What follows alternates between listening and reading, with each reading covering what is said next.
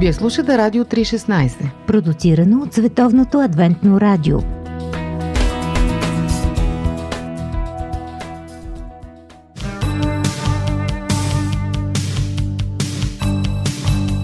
Да видиш невидимото с очите на сърцето. Упражнение по вяра. Скъпи приятели, в упражнение по вяра си говорим за нещо много важно и практично в християнския живот, как да разберем каква е Божията воля за нас. Нека да започнем с биографията на Джордж Мюлер. Божо, познаваш ли тая личност, неговия живот? Ами четах доста неща за него. Той е една личност, която на мен лично ми прави добро впечатление, защото търпи развитие.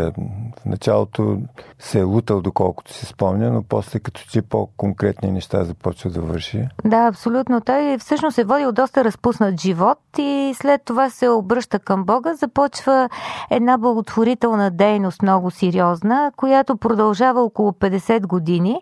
Той основава домове за сираци и безпредседентни безпризорни деца в Бристол. Не, доста проблеми е срещал, доста трудности, но в края на края ще е успявал. Точно така. Той дори не назначава човек за връзки с обществеността, не разказва за нуждите си, а когато има нужда от пари, от храна или дрехи за своите сираци, без да казва на никого, просто се моли и наистина всеки път е получавал отговор на своите молитви и са му давали милиони, с които е служил на тези нужди. Има една много интересна история, която Морис Венден разказва. Моля те припомния ти за нашите слушатели или за тези, които ни я знаят. Веднъж Джордж Мюлер пътува с кораб в Атлантически океан на път за Бристол.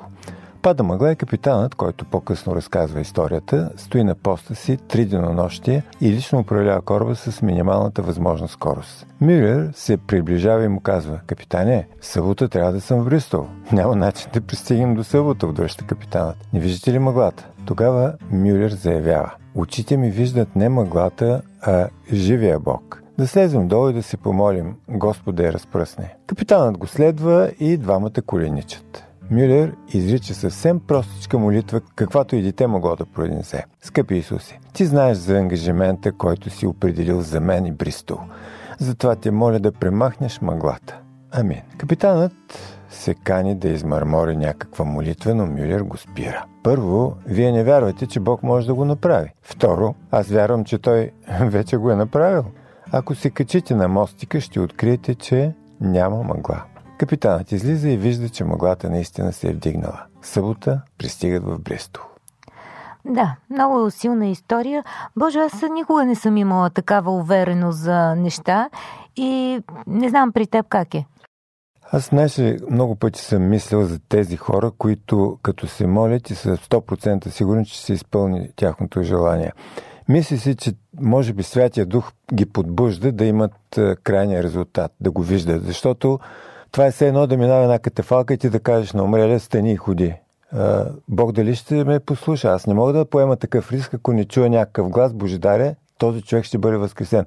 Вероятно тези хора са имали някакво или провидение, или някакъв глас, който ги уверява, че молитвата ще има крайен резултат, защото по принцип ние сме учени, че трябва да се молим, ако е волята на Бога. Значи би трябвало тази молитва да бъде, ако е волята на Бога, да се дигне мъглата. Ами да, може би това е някаква дарба, която ние нямаме. Дарбата да, на много силната Но вяра. някаква увереност има при всички положения. 100%. Когато човек прави чудеса, има увереност, сигурен съм. А пък самия Мюлер много често е бил в такава позиция да а, получава отговор точно на такива детински в нашите очи молитви. И той всъщност систематизира няколко принципа в това как да познаваме Божията воля. Морис Венден се впечатлява точно от тях и обобщава всъщност неговите седем стъпки на Мюлер в това отношение, като добави една своя. И това е всъщност нашата поредица, която представяме на слушателите ни в упражнения по вяра. Ние до сега говорихме за първите две стъпки, да припомним накратко кои бяха те. Ами първата е да не се следва собствената воля по даден въпрос. Това не означава, че нямаме предпочитания, а че желаем да постъпим както Бог ни учи. Възможно е само ако човек се посвети на ежедневно общуване с Бога, тъй като не е възможно сами да се подчиним. Бог трябва да го направи за нас.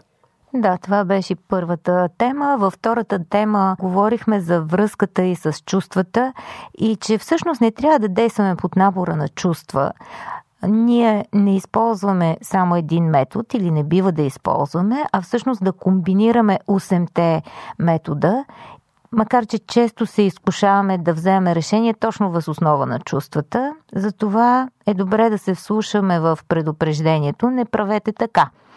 Макар че Святия Дух често ръководи чрез впечатленията на сърцето, нали, създавайки чувства в нас, никога не бива да вземаме едно решение единствено въз основа на чувствата. Затова говорихме миналия път. Подхода на автора е много интересен. Той е едновременно и практичен и духовен. Морис Венден отговаря на въпросите, които задават хората, когато искат да разбират Божията воля. Примерно, можем ли да очакваме Бог да ни води, когато отворим Библията и поставим пръст на произволен текст? Трябва ли да се съобразяваме с съветите на приятели? Какво да правим, ако Божията воля ни изглежда съвсем ясна, но внезапно вратата се затвори? Да, много такива въпроси се засягат, е, въпроси, които всеки си е задавал. А третата стъпка да разберем Божията воля е да изследваме Библията. Както са казали древните поети, Твоето слово е светилник за нозете ми и светлина на пътеките ми. Един по-поетичен изказ от Псалом 119, който обаче ни казва важни неща. Ако Бог все пак ни води, логично е да го прави и чрез своята дума, това, което ни е казал. Изключено е, например, той да ни напътства, докато влиза в някакво противоречие в себе си, така че е хубаво да изследваме това, което той е казал. Скъпи приятели, как точно да правим това упражнение? Според Морис Венден и нашия коментар ще чуем само след малко, прекъсваме за минута. Радио 316, точно казано.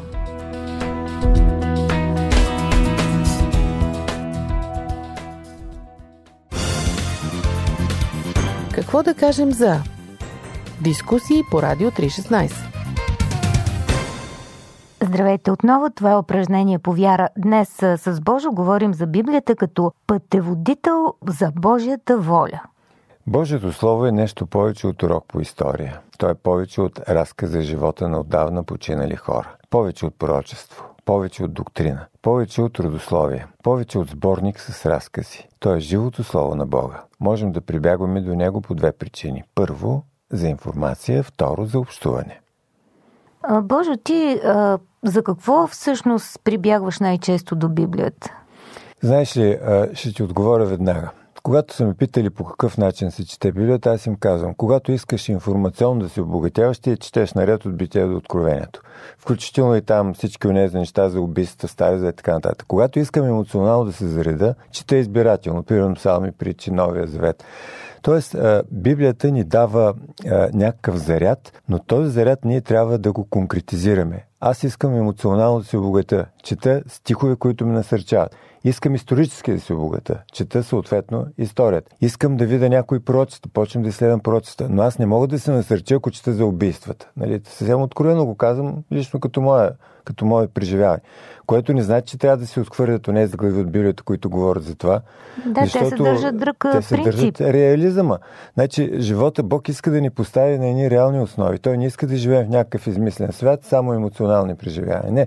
Той иска да наприземи да видим колко е греховен света но същевременно ни насърчава, за да можем пък да се борим с тези неща. Да, още повече, че има най-различни идеи за, за човека, за създаването на света. Тоест в Библията ние имаме така една основна парадигма, която ни обяснява целия свят и ние в него.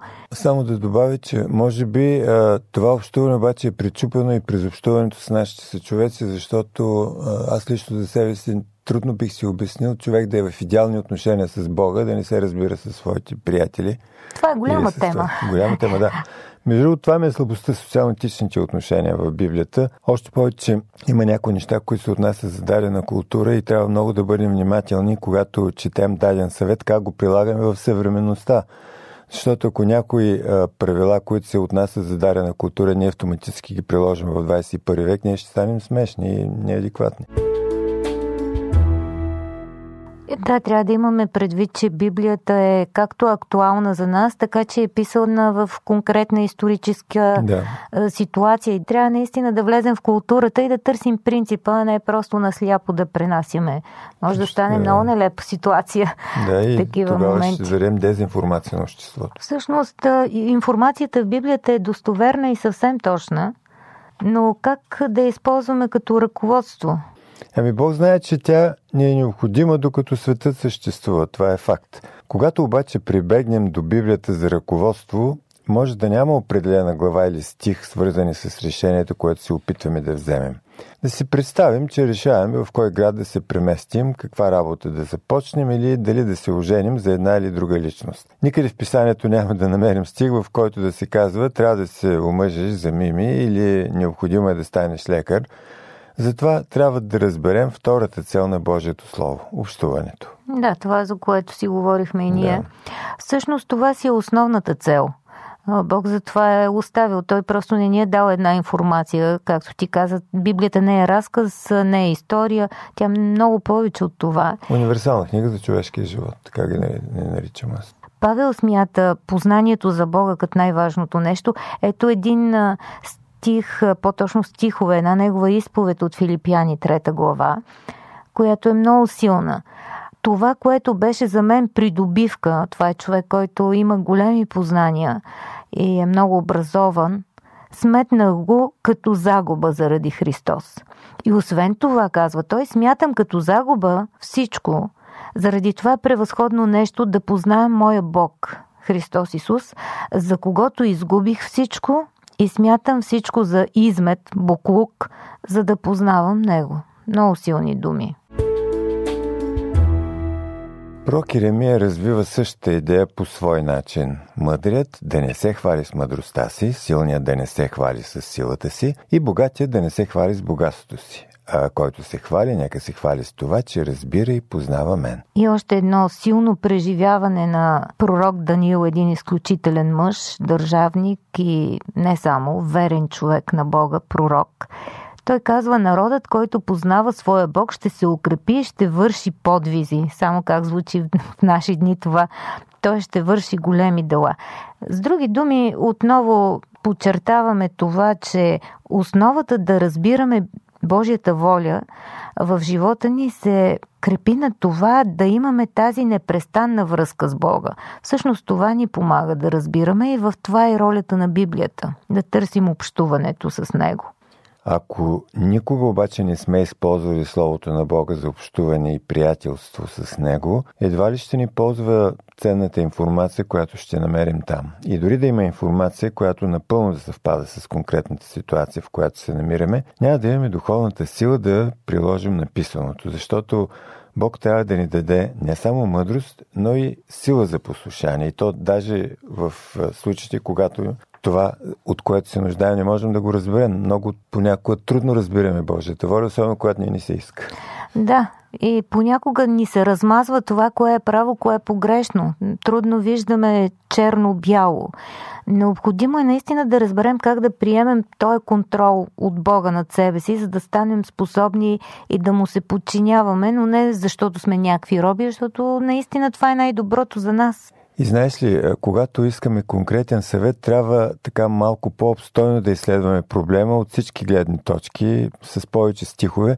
Не знам дали спомняш, имаше една брошурка на пастор Цанко Митев, в която той развиваше тезата, че когато човек чете изолирано Библията, той може да защити всяка една теза. Абсолютно. Просто никога не прави теология от един стих, Точно, са е казали е богословите. И друго Божо, мисля си, нали, когато има някакъв конкретен съвет, например, не се впряга и нали, с невярващи, то не е просто за да бъдеш ограничен в избора си, а примерно, че това би осложнило много живота ти, защото това са фундаментални разлики, било за бизнес, било за брак, било за каквото и да било Бог нещо. Ти дава най-доброто, най- да. най-добрия съвет. Ако се вслушаш, да, ти си свободен, избери каквото искаш, но ако се вслушаш, това би улеснило живота ти, нали? Би ти гарантирало повече спокойствие и щастие, отколкото, нали, в един момент тия несъгласия ще изплуват, нали, ще се обострят и реално това ще, ще създаде проблем в живота ти. Бог го казва с тази цел, за да бъдеш по-удовлетворен. Просто, да. Да. Библията, разбира се, предупреждава и против нечестното поведение. Ако трябва да лъжа, за да получи или да задържа дадена работа, лесно мога да забележа, че Бог не подкрепя подобно поведение. Да, естествено. В други случаи нещата не са чернобели. Но понякога, дори да няма специфична глава или стих за конкретна ситуация, можем да приложим библейските принципи при обмисленето на правилния избор. Но какво да правим, когато трябва да избираме между две правилни в кавички възможности, вместо добро и зло? Тук искам една скова да отворя. Веднъж един мой близък ми сподели, че като знак се е поставил пред Бога, дали да се ожени за дадено момиче, дали влака ще да дойде точно или ще да закъсне примерно 10 минути. Аз лично не би си поставил такъв знак. Сега не го казвам това от позицията на съдник, защото всеки човек си е уникална личност, но ми се струва, че Бог не действа толкова елементарно. И аз така си мисля, но затова се казва и, че когато изследваш Божията воля, не трябва само по един метод, а, нали, да, да използваш само един метод, когато вземаш решение. Дори да си си дал този знак, има и предвид, че има и други неща, които да, Бог е казал. Да трябва да станат пресечни точки на няколко места, не просто дали влака ще закъсне или ще дойде. Това се едно да търсиш някаква точка в пространството, като знаеш само географската дължина, а не ширина. Абсолютно. Можеш по целия меридиан или паралел да. съответно да обикаляш. А, да, има някои неща, които са по как да кажа, по-не са опасни при вземането на решения. Например, аз имах такъв избор дали да дойда да работя за радиото или да бъда преподавател нали, по физика нали, тук не са точно черно и бяло, а кое от доброто е по-добро за мен. Но, примерно, би имало разлика дали да стана учител по физика или да работя като крупие в бингото на центъра. Да, нали? да, Просто а, нещата пък във втория случай са съвсем така черно-бели. Случва се възможностите понякога да ни изглеждат напълно еднакви от морална гледна точка и в този случай наистина това да четеш Библията, за да имаш връзка с Бога е много безценно.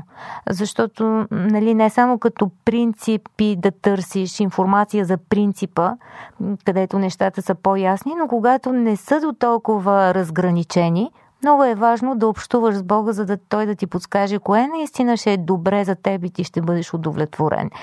Скъпи приятели, хубаво си говорим с Божо и коментираме а, тази голяма тема, как да откриваме Божията воля в Библията.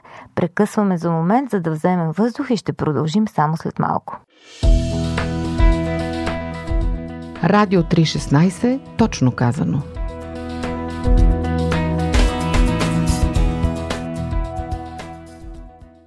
Пестеливи на думи, богати на смисъл. Историите в библейски нюсвит.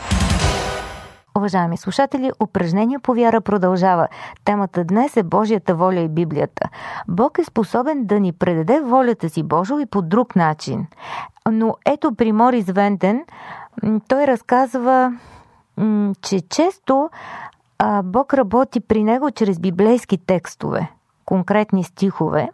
Случвало му се поне 5-6 пъти в живота. Внезапно Божието Слово е оказвало много силно и добро влияние върху негово решение. Ето, ти разкажи един от случаите, които той описва в своята книга. Той е много интересен, после ще го коментираме. Едно лято продавах християнски книги, за да спечеля пари, с които да продължа образованието си на есен. Първият ден моят ръководител дойде с мен, за да ми покаже как се прави. Аз го придружавах и му държах куфара, а той продаваше книги през целия ден. Изглеждаше толкова просто и лесно. Върнах се от дома в приповдигнато настроение и умножих броя на продадените книги по броя на дните през лятото. Бях сигурен, че до есента ще спечеля 3-4 пъти повече пари, отколкото ми бяха необходими за училището. След това наставникът ми се отиде. Ден след ден минаваха по един и същи начин. Не можех да продам нито една книга.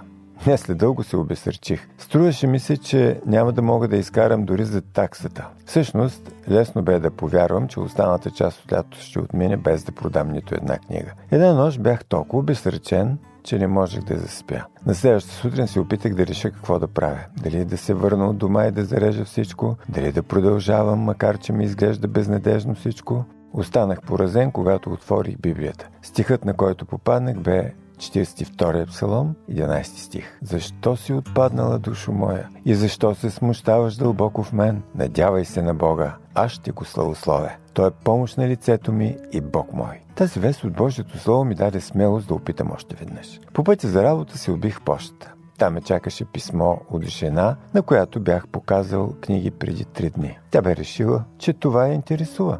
Стигнах с тичане до дома и и направих първата си продажба. Господ бе започнал да ми показва, че не аз продавам неговите книги. Той го прави. Ако някога сте се опитвали да продавате християнски книги, сигурно сте научили същия урок. Може много хора по подобен начин се опитват да изследват Божията воля, отварят Библията на случайен принцип, забождат пръст, четат и решават, че това е отговора, но е опасно да правим точно това, както с теб си говорихме. Не е безопасен този метод и е добре, когато изследваме, определяме Божията воля, да засичаме няколко точки, а да. не само един и метод. Друго, аз съм почти сигурен, че такива хора разказват своята прекрасна опитност, ако им се попадне, ако им попадне стих, който на тях им харесва, но ако попаднат на някой стих, който ги затапя, малко ме съмнява дали ще го споделя това като опитност. А понякога пък става и твърдо абсурдна ситуация. Ако пробвате да го правите сами, без да сте водени от духа, ще откриете, че нерядко ще поставяте пръста си върху нищо незначещ текст и няма да има нищо, което дори да напомни за ръководството на Бога. И на мен ми се е случило, разказа Морис Венден. Чувал съм историите за човек, който решил да опита този вид ръководство, без да използва останалите стъпки. Попаднал на два текста. Юда излезе и отиде да се обеси в Матея 27 глава 5 стих. И иди и ти прави така. Лука 10.37. Напълно убеден, че Бог не може да желая подобно нещо, човекът поставил пръста си на трети текст и прочел Каквото вършиш, върши го по-скоро. Йоан 13 глава 27 стих. А, така. И при това положение, ако някой човек не слуша какво си говорим, какво ще си каже? Че Тези имаме... хора искат да правят нещо конкретно. Че имаме някакво психическо страдание. Да, да ще ни пратят на изследване, сигурно. Абсолютно. Затова отново подчертаваме, че не препоръчваме и никой сериозен християнин не би препоръчал подобно средство за откриване на Божията воля. Наистина нищо не заменя общуването. Отново повтаряме това с Бога, защото Той е избрал именно чрез Словото си да комуникира с нас, да ни предава а, и информация, и да ни зарежда с присъствието си, и да ни внушава чрез Святия Дух. Възможно е той да ни посочи определен текст, който да показва волята му за конкретен случай, но тогава пък е полезно да помним, че Бог няма да ни даде съвет, който да противоречи така на, на общата идея на, на Библията, на морала, който е изявен там. Някои хора не харесват подобен субективен метод на комуникация с Бога, но пък за тези, които се питат дали той би използвал такъв план, може да е полезно да си спомнят, че това никога не е единственият метод. Да, от друга страна, спомням си, Боже, когато ходихме в Благоев град, с радиото и една жена ми сподели, че имала различни притеснения в работата в семейен план и когато си пускала радиото, винаги темата била по нейния проблем и тя го считала като отговор на молитвата си. Може би случайно. случай, дори да е случайно, Бог може би пък е допуснал случайността, за да насърчи. Да, абсолютно. И така, това е че... възможно. Нали? Не може да бъде принцип, но явно, че става понякога. Ето един текст от псалмите – аз ще те вразумя и ще те науча на пътя по който трябва да ходиш, казва Господ, ще те съветвам, като върху теб ще бъде окото ми. Когато се консултираме с Библията и с думите на пророците, това ни помага да разберем Божията воля. А възможно ли е Бог да ни ръководи и чрез своето око? Така че трябва да сме много благодарни първо за този подарък, Библията, Божието Слово. А също и когато се допитваме до Библията, ние имаме един силен, надежден източник, който ни показва Божия начин. И това е нещо, което не се променя, няма да ни заблуди, а, винаги е в наш интерес, защото за тези думи стои самия Бог, който има интереса ние да добруваме.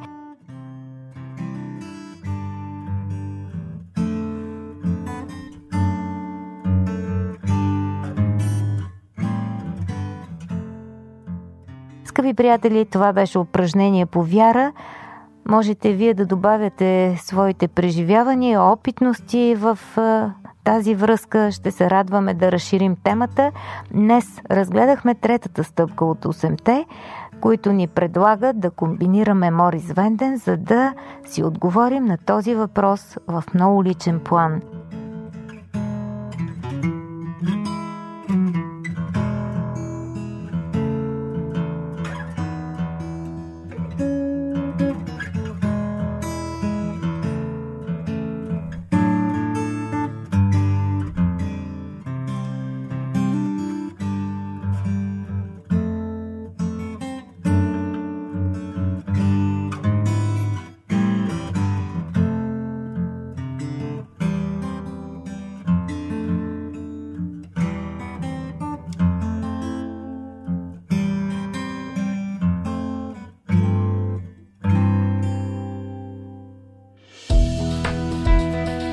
Вие слушате Радио 316. Продуцирано от Световното адвентно радио.